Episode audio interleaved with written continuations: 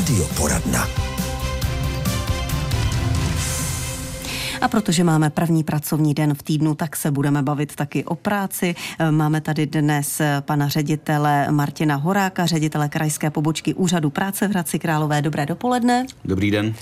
Chceme probrat některé novinky, které platí od začátku letošního roku. Jedná se o zákon o zaměstnanosti, taky zákonník práce, ale my samozřejmě se budeme bavit hlavně o tom, co spadá pod vás, tedy pod Úřad práce v první řadě. Takže eh, pojďme říct třeba, které hlavní změny by to byly, čeho, jakých oblastí se týkají? Tak asi to nejvýznamnější, co dopadá na naše klienty, jsou změny v podpoře v nezaměstnanosti, kde bych vypíchnul ty dvě zásadní. Eh, první je eh, zrušení kompenzací. Respektive jde o to, že do konce loňského roku, když eh, skončil zaměstnanec u zaměstnavatele a dostal odstupné, tak neměl hned nárok na podporu nezaměstnanosti, musel čekat vlastně, až mu uplyne ta ta e, doba odpovídající odstupnému a v případě, že to odstupnému nebylo vyplaceno, přestože mu vznikl nárok, tak mohl žádat úřad práce o kompenzaci, kterou úřad práce vyplatil a potom vymáhal potom zaměstnavateli.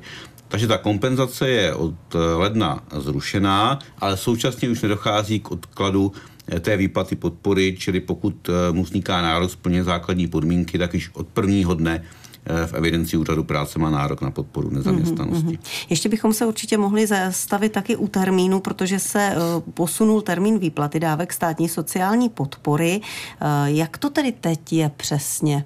Kdo by nevěděl, tak eh, s čím může počítat? Tak tady si myslím, že to je dobrá zpráva pro naše klienty, protože ty první termíny, na které oni jsou zvyklí, ty zůstávají zachovány.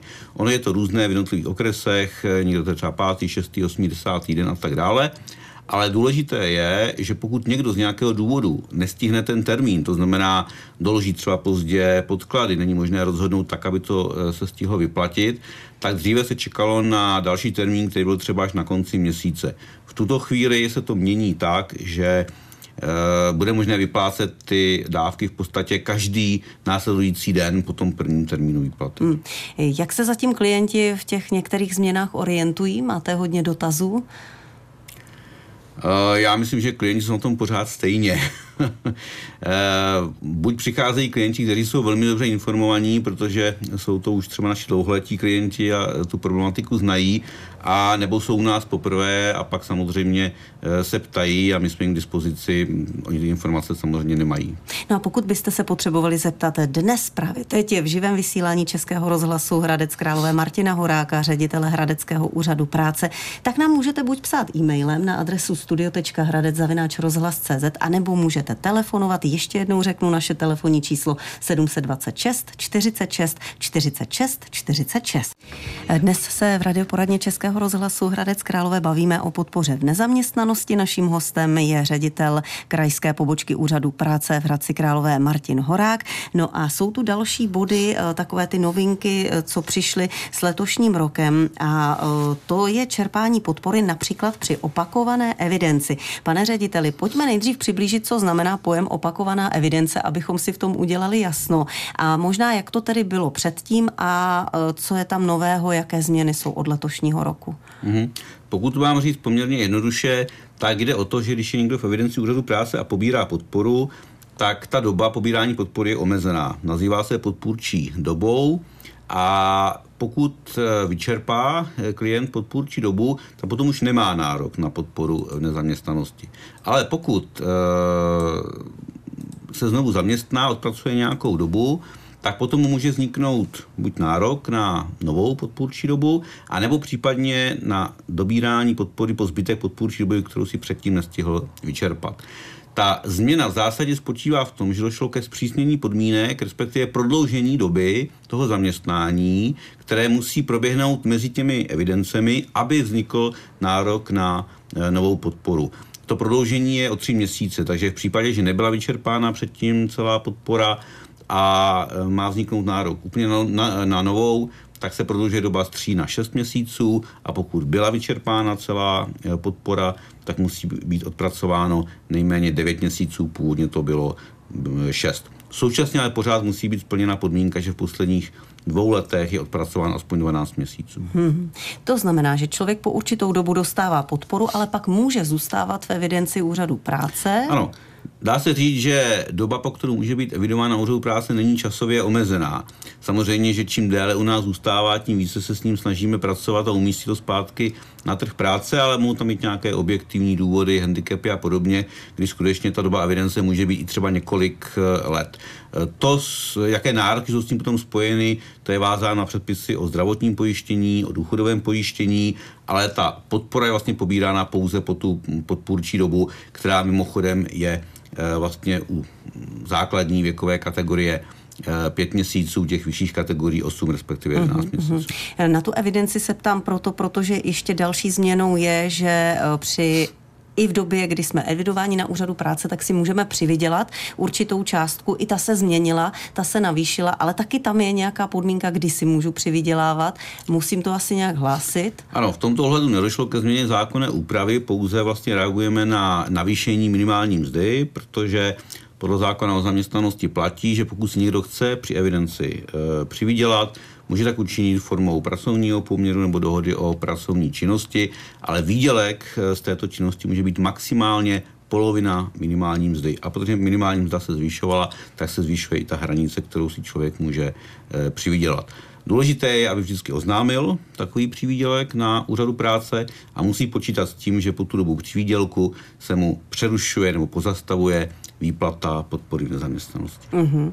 No a kdyby eh, to nepřiznal nebo neohlásil, tak pak ho úplně vyřadíte? Pokud to nepřizná nebo pokud by překročil uh, tu polovinu minimální mzdy, tak pak skutečně dojde k vyřazení z evidence uchazečů o mm, zaměstnání. Mm-hmm. Uh, další body podpory v nezaměstnanosti v letošním roce probíráme tedy rok 2024. Zmíníme za chviličku. Posloucháte radioporadnu. Naším hostem je ředitel Úřadu práce v Hradci Králové Martin Horák.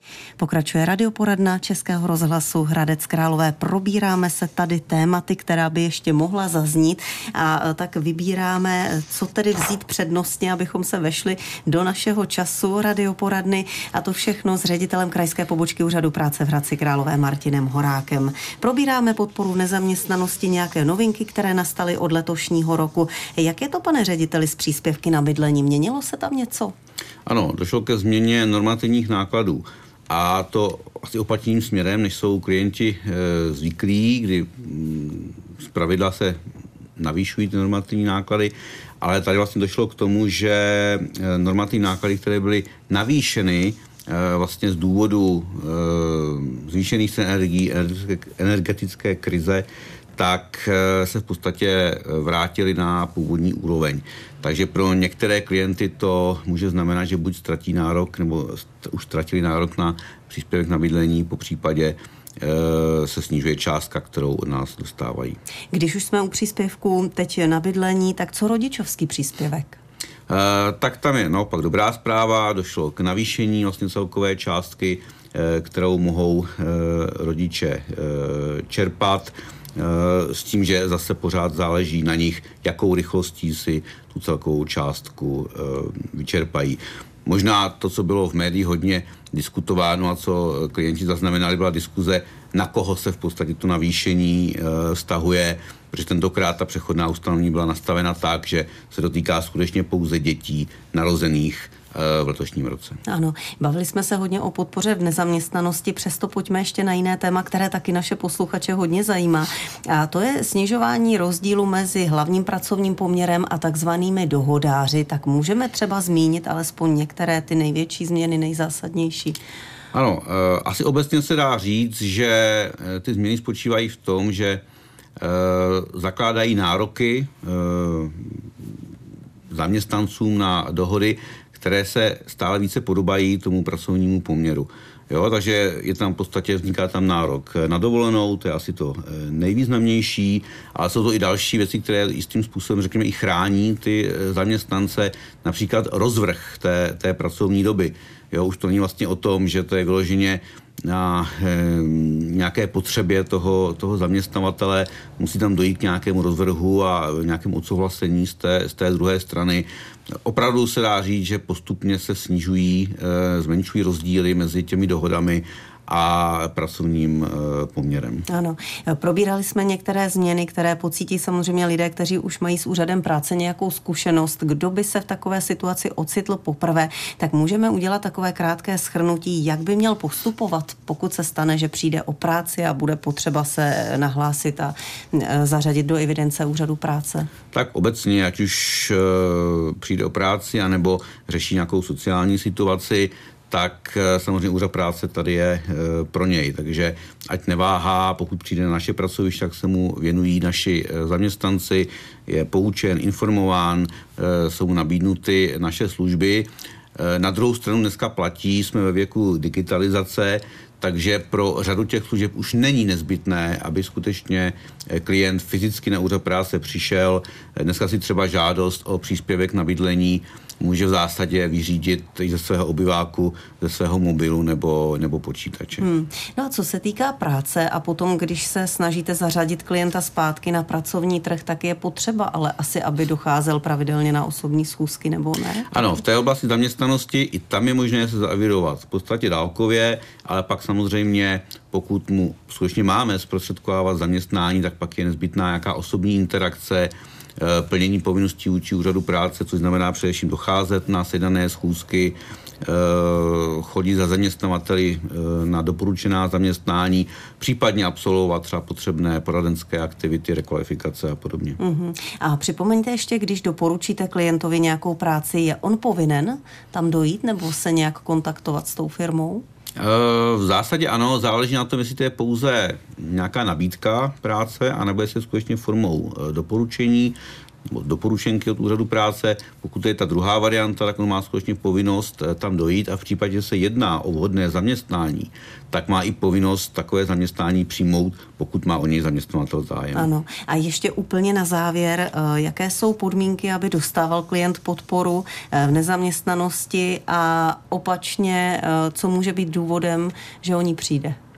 Tak úplně obecně platí, že musí splňovat dobu pojištění, z pravidla získanou eh, zaměstnáním, případně nějakými náhradními eh, dobami, a to v délce 12 měsíců eh, v posledních dvou letech před podáním žádosti o zprostředkování zaměstnání. Výše podpory se odvíjí od průměrného výdělku v tom, v tom zaměstnání, případně u osob samostatně výdělečně činných změřovacího základu. V případě, že eh, skončí eh, zaměstnanec zaměstnání bez nějakého vážného důvodu, případně pro nějaké porušení kázně, tak pak eh, dochází k tomu, že buď může přijít o nárok na podporu, anebo ta podpora je uplácena v nižší částce.